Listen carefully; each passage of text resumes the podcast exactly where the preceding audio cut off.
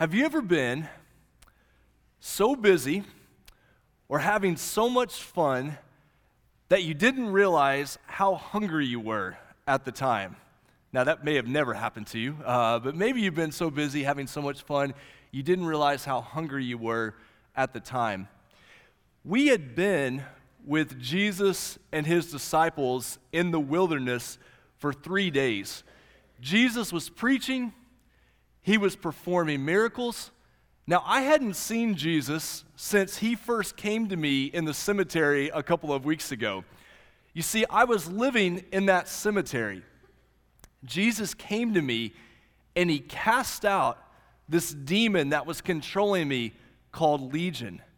And that demon went out for me and I was free. No more chains, no more cutting myself with rocks. Because of what Jesus had done for me, I went and told everybody about it. Now, the pig farmers didn't like me very much because the demon went into the pigs and they went over the cliff and into the sea and died. But even the pig farmers couldn't ignore how much my life had been changed. Yesterday, here in the wilderness, I met a young mom and her little daughter. They were from the coast, from an area called Tyre and Sidon. And I became immediately good friends with this little girl because Jesus had cast a demon out of her as well. But now, on this third day of being in the wilderness, despite the miracles, despite the preaching, we were getting hungry. And when you're hungry, it's hard to listen. I've been told that in some parts of the world, people struggle listening to religious teaching for more than 30 minutes at a time. And I've also been told that in certain parts of the world, people get extremely hungry by noon every day, but especially on Sundays. And it's hard to listen when you're hungry. But here we were in the wilderness for three days, and we were extremely hungry. And we were in a difficult situation. It was a remote area, weren't many people around. All that Jesus and his disciples had were seven loaves of bread and a few fish. I could tell that Jesus and his disciples were discussing the situation, but Jesus always tends to do big things on the third day. And so Jesus took the bread and he blessed it and he broke it and he gave it to the disciples, and they began to hand out the bread and the fish. And we ate and ate and ate and ate until we were satisfied. Fish and bread food from the water and the land, surf and turf, fish and chips. In creation, Genesis 1, God separated the water from the dry land. And now, here in the wilderness, the Creator was feeding us with food from both the water and the dry land. The Creator was doing a new work now in the wilderness. And I found out later that there were actually 4,000 people there that Jesus fed with those loaves of bread and fish.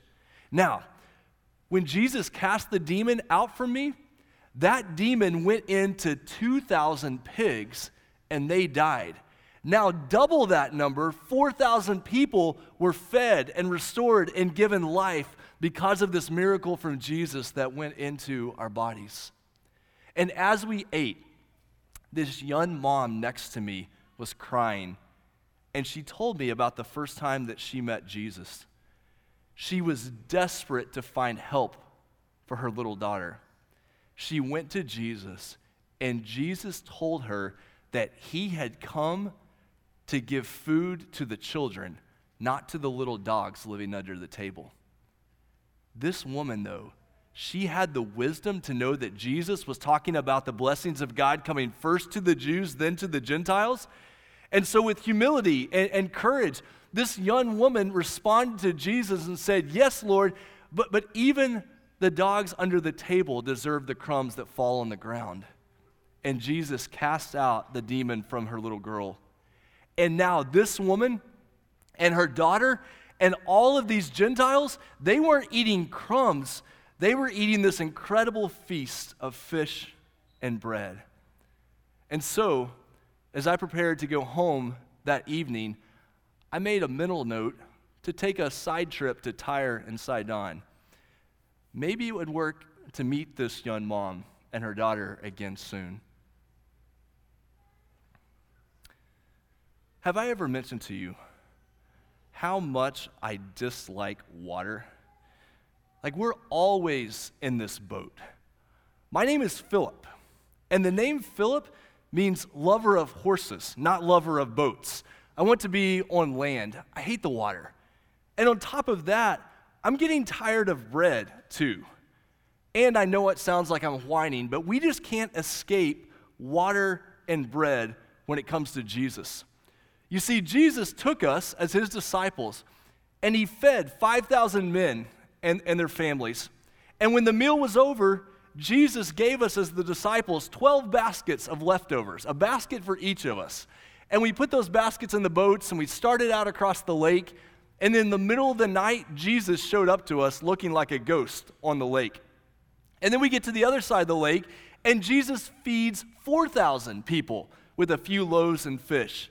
And when that meal is over, he gives us the leftovers, seven baskets.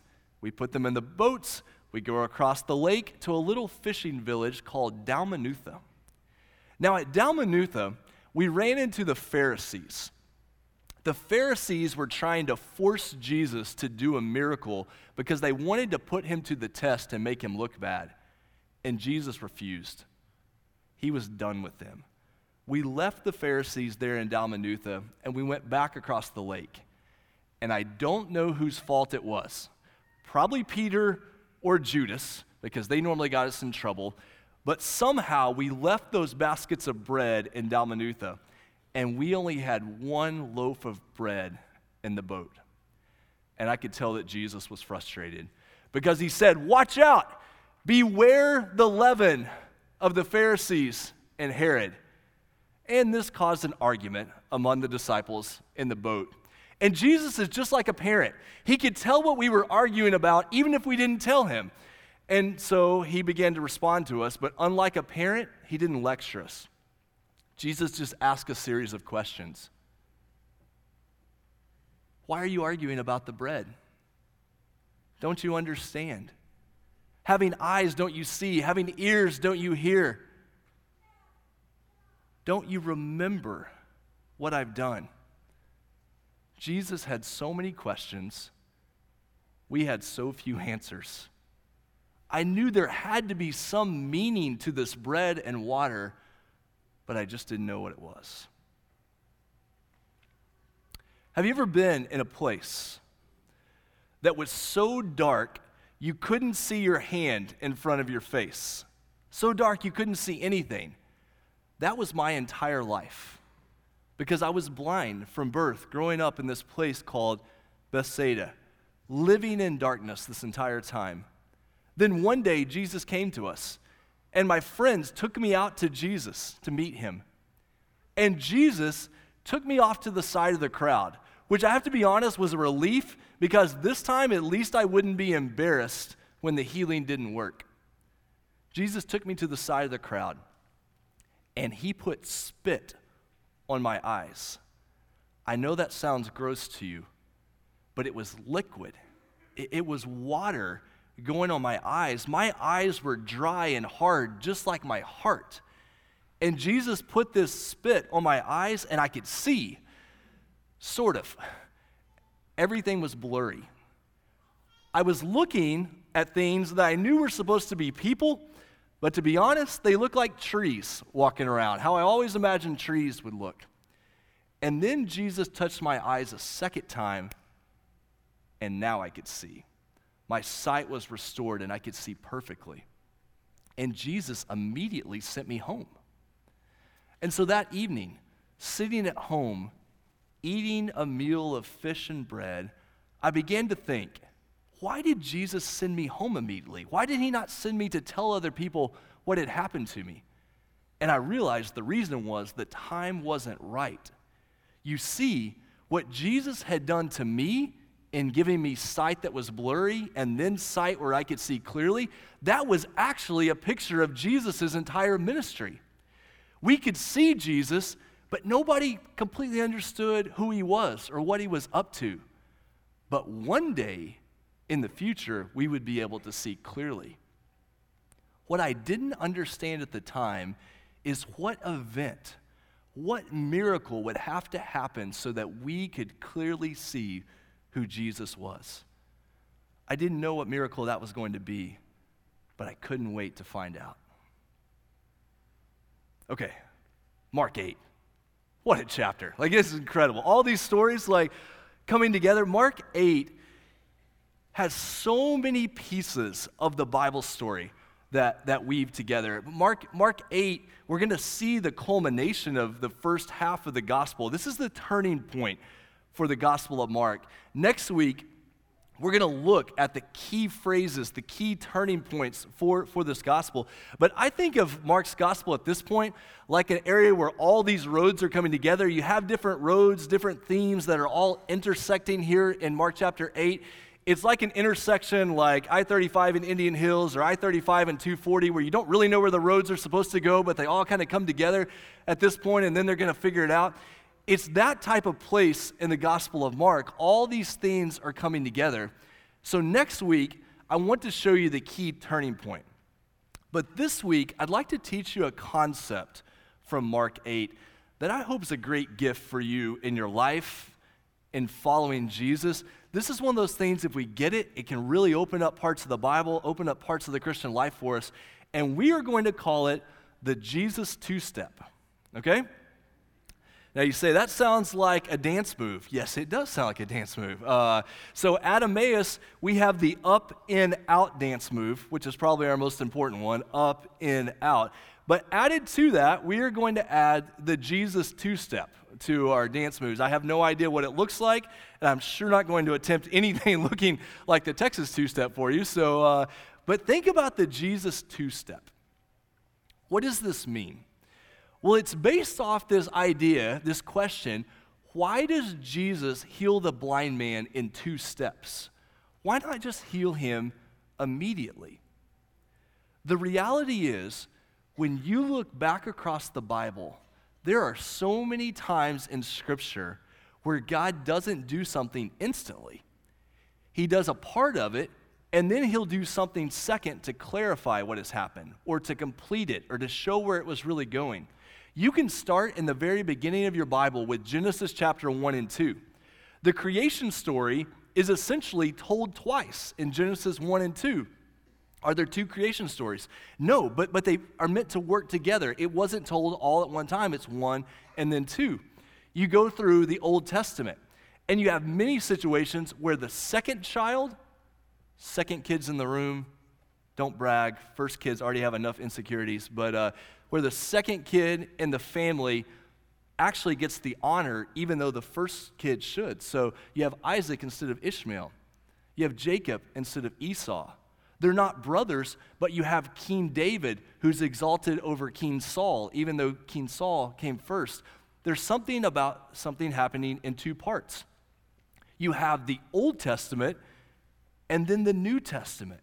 When you're working your way through the Old Testament, it feels blurry. Like, where's this story going? What, what's all this about? Where's it happening? And then you get to the New Testament. Oh, yeah, now, now I see. John the Baptist and then Jesus. John the Baptist comes prophesying. It's a little blurry what he's referring to, but then Jesus comes and it's clear. Jesus' ministry before the cross, it's a little blurry.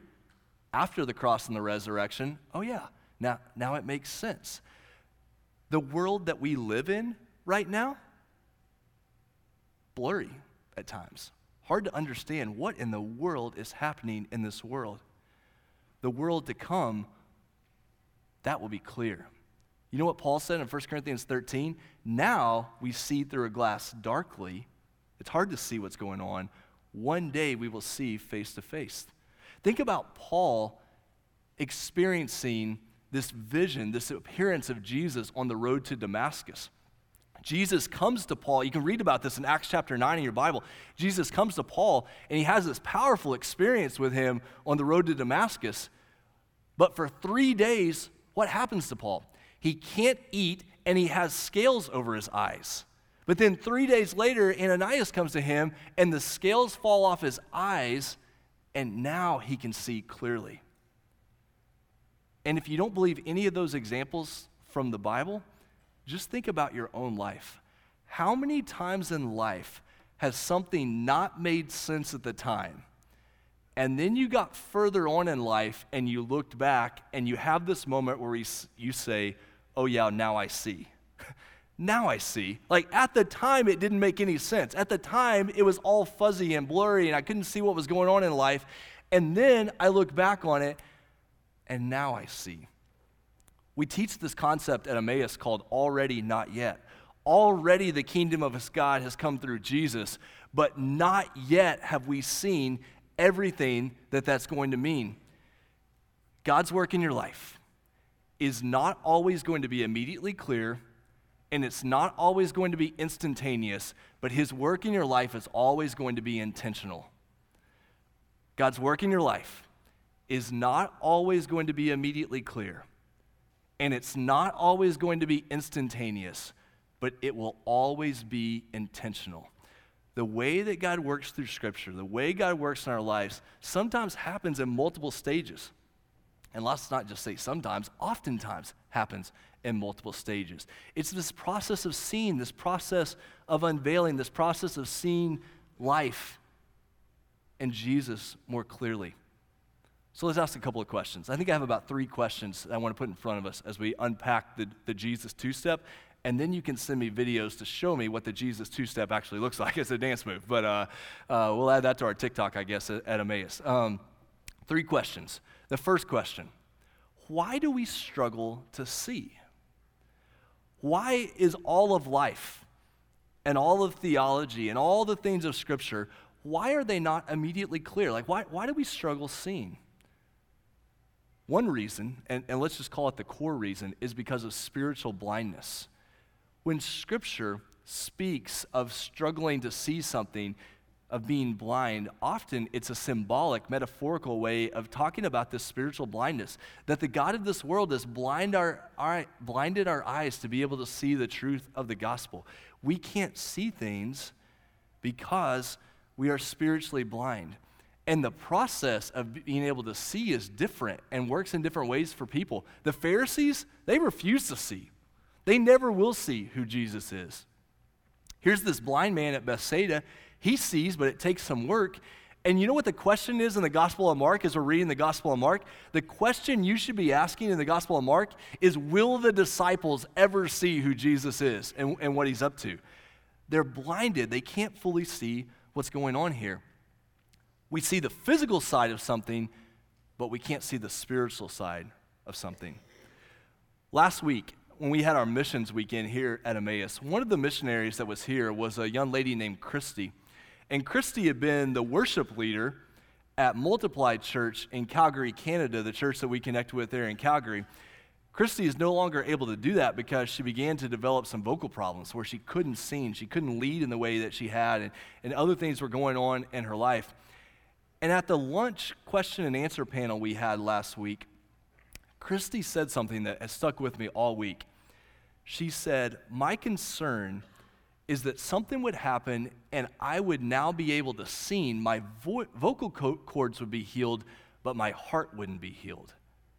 Now that's perceptive. I, I assume Christy's probably in her mid 20s, but that is, a, that is a wise statement that we would want something physical, we would want some type of physical healing, but we wouldn't understand that there's spiritual healing that happens. There's healing that needs to happen in our hearts and our minds. And so, one of the reasons people struggle to see, the reason parents that sometimes you can see things clearly and your kids can't, or you can see something clearly and it seems like your coworker or your friend can't, sometimes it's spiritual blindness. The other reason we can't see everything clearly is we're just human. we just have limited perspective. We all bring baggage to the table. We all have backgrounds. We all have things that have impacted our lives. We all can only know so much. We have a limited perspective. Not everything that we're going to be able to see one day is clear to us right now. We're just humans, and so there's some things we can't see clearly. Uh, when Bennett, our, our son, when, when he was a little guy, creative, athletic, funny, just like he is now. But, but the kid always came in last place in Easter egg hunts. Like, could not find the Easter eggs. It was just this massive struggle. And he would tell you, this, this is true. Could not, couldn't, couldn't see. That's what we found out. We took him to the doctor, and one of those parenting moments that just makes you feel that big, realized the reason the kid couldn't find the Easter eggs is he couldn't see the Easter eggs. Like they, they were out there, he just, he just couldn't see them. And so we took him to the eye doctor. He got glasses. And we pull out of the parking garage there in New Orleans at the eye doctor, pull out of the parking garage, and he turns to us and says, Oh, wow, there are leaves on that tree. Oh, my goodness. What have you been seeing your whole life? Like, I feel so bad as a parent at this point. But he just couldn't see. It was just something going on with his eyes. We got him some glasses, and all of a sudden, the whole world opened up to him and, uh, at, at that moment. We live in a world where we can't see certain things because of spiritual blindness.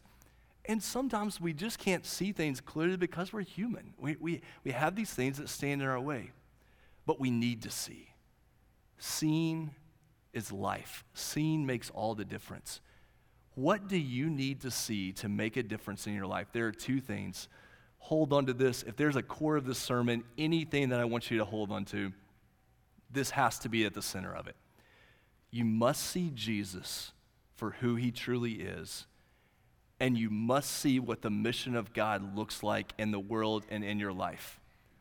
Friends, let me tell you, if you can see those two things, if your eyes can be open spiritually, if your eyes can be open as, as a created being from God, if you can see those two things, everything else begins to take care of itself. When you look at the Bible, especially the New Testament portion of the Bible, it will often use the word mystery or, or secret. And sometimes we get caught up in trying to solve the mysteries of the Bible. Can I just set you free on something? When the New Testament refers to the mystery, it always is referring to either who Jesus is or what he came to do, what his mission in the world is. My hope for you this morning, if you're here this morning and you're not a Christian, but you come with friends or family or you're interested in the things of faith, my prayer for you is that you would come to see who Jesus is, that he is God with us, that he died on the cross for your sins, that he took the punishment. He took what we deserved. He died for us in our place, and then he rose from the dead to defeat death. And he reigns as king and Lord forever, and he is worthy of everything that you would ever have to give him. See Jesus. That's what we need to see. That your eyes would be open as you go through life, as you read scripture, as you grow in your faith, what's the goal? Not that you get smarter, but that you see Jesus for who he is, that your eyes are opened by the Holy Spirit to know how good he is, how glorious he is, how powerful he is, and how much he is worthy of your worship and your life, that your eyes would be open to see Jesus. And as you see Jesus, then you begin to see what his mission is in the world and what his mission is for you in the world that the mission of Jesus is wider and longer than we could ever imagine. In Scripture, as you think about being able to see the mystery of Jesus coming, part of that mystery is how wide the mission of Jesus is, that it is for all people. Remember, backing up for just a second, slowing down. Got excited there for a second. Mark chapter 8. Mark chapter 8, you have, you have these two healings. You have the healing of the 5,000, and then you have the, the uh, you have the feeding of the 5,000, and then you have the feeding of the 4,000. A good Bible study question would be why two healings? Why two feedings? I'll get that right in a second. Why two feedings? Here's the distinction the feeding of the 5,000 was a Jewish crowd, the feeding of the 4,000 is a Gentile crowd. The reason you have the second feeding is because it is a picture to the people that the blessings in the ministry of Jesus is wider than they could have ever imagined. And the Gentiles is just a way of saying non Jew, but, but it also had the idea of someone that was considered a religious outsider. If you're wondering who the Gentiles are, and you don't know your family background well and you're not a Jew, guess what? We're Gentiles. I would say 99% of us in here, unless there's somebody I don't know of, is, is probably a Gentile. Consider religious outsiders, but the ministry of Jesus, the blessings of Jesus were meant to go to all people. We see that mission. One of the things that God will do in your life over time as you grow in faith is your perspective of the world will be widened. to see how the mission of God was meant to go to all people. And you'll feel that eternal urgency that lies before us. And you'll realize that the work that God wants to do in your life, it's not just a one time work, it's an ongoing work where God continues to redeem you and refine you. And the fancy the- theology word is sanctify. We, we see the holiness of God worked out in our lives over time. Sometimes I see people who become Christians and, and they get frustrated early on because they just don't see the progress that they thought that they were going to see. Guess what? People who've been Christians for decades, they still feel that same way in a lot of ways. Like there's still this desire to grow, there's still this desire to know more. Jesus, let me see more of you and let me see more of your mission. Teenagers, students, think about rest of high school, you think about college. What, what, a, what, what does God have in front of me? That you would see Jesus more clearly and that you would see what his mission looks like. What his mission looks like in the world and what his mission looks like in your life. What he wants to do in your life over time. So, why do we struggle to see? Spiritual blind, blindness, and we're humans. What do we need to see? Jesus and his mission. How do you see those things when life is blurry? Have you ever been at a time in life where the future just looked like fog? you just, God, I don't know where this is going. I don't know what this situation is going to develop into. I don't know my next week. Frankly, I don't know my next day. Like, I just look at the future and it feels blurry. It, it, feels fuzzy. God, what, what's there in front of me? How do you live in this world when everything looks blurry and foggy? Number one, and we, we take these points from this story of the man who had the blindness and was healed twice. Number one, you draw near to Jesus. When you are in a situation that the future looks fuzzy and you're having trouble seeing how life is working, that is not the time to step away from church. That is not the time to step away from Jesus. That is the time to draw closer to Him than ever before. And guess what? You're probably going to need some friends to help you with that because your natural instinct is going to be to back away. Your natural instinct is going to be to step away from those things. This man who was blind, he had friends who got him to Jesus. And you need friends who will take you to Jesus when the future looks fuzzy, when you don't know what to do. And when you get to Jesus, you've got to be honest.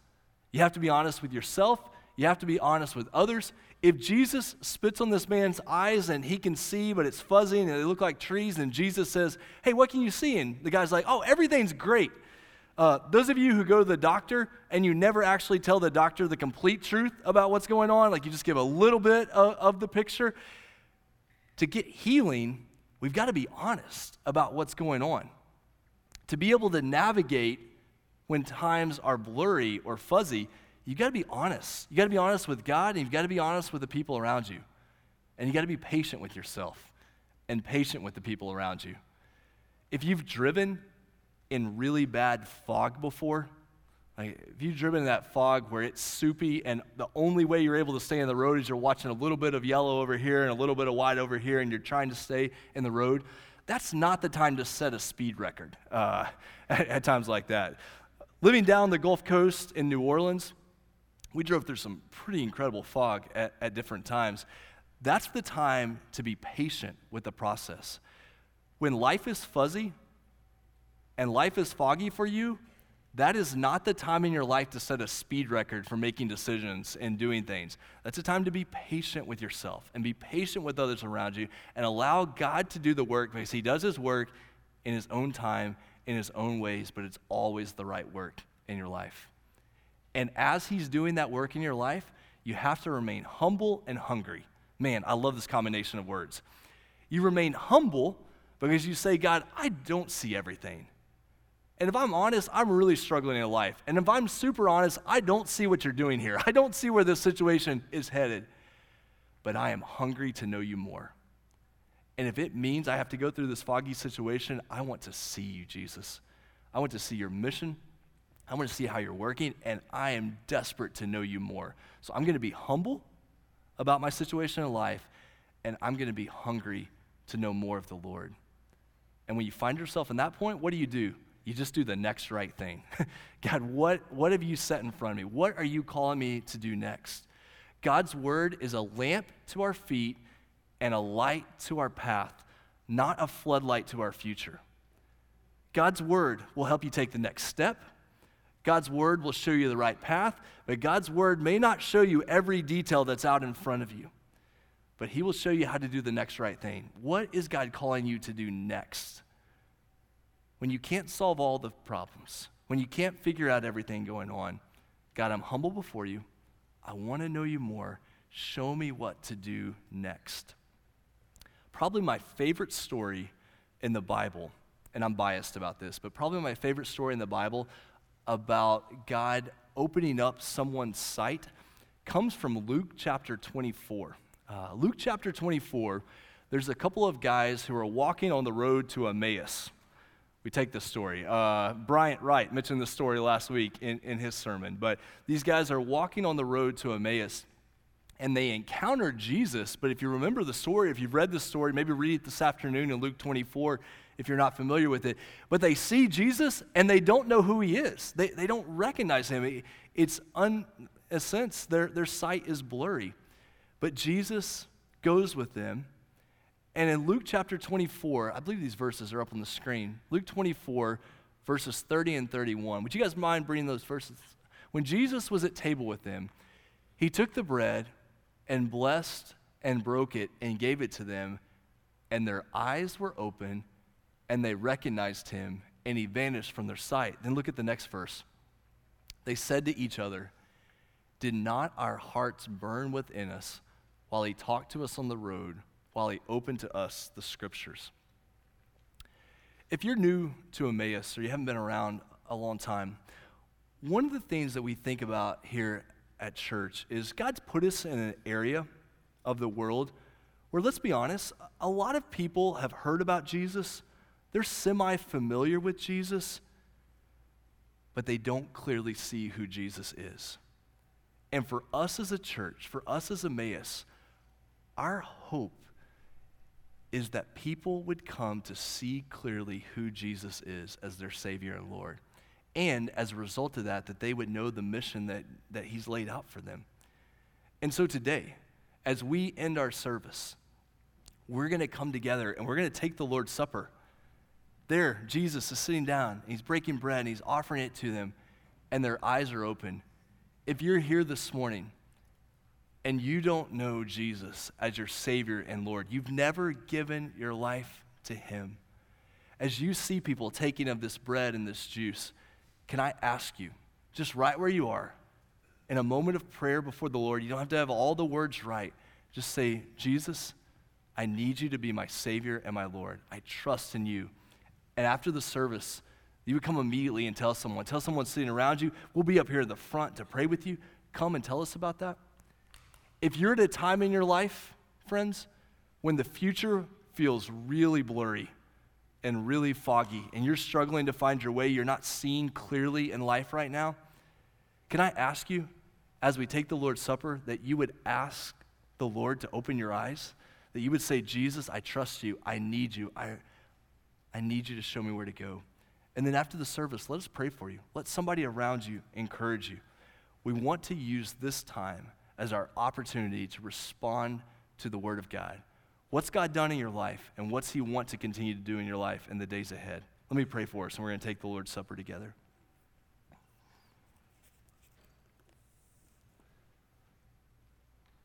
Father, thank you for the way the Bible is, is put together. We know it's a book that can seem incredibly overwhelming at times as we try to read different pages and different stories, but the way, God, that you have brought all the pieces together, God, the way that you show us who Jesus is through the scriptures, that, that our hearts burn, that, that our insides testify that, yes, this is true. What, what the Bible says about Jesus is true, and I believe that. And your word shows us the path to take. We know it doesn't lay out every detail. And God, there are people in this room who, who have futures that just feel right now so uncertain because of situations. God, may they trust in you more than ever this morning.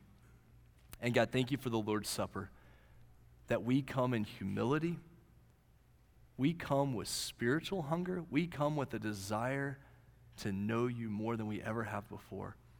And so, God, I pray that this time of worship, this act of worship, would be honoring to you. And we pray this in Jesus' name. Amen. Thank you.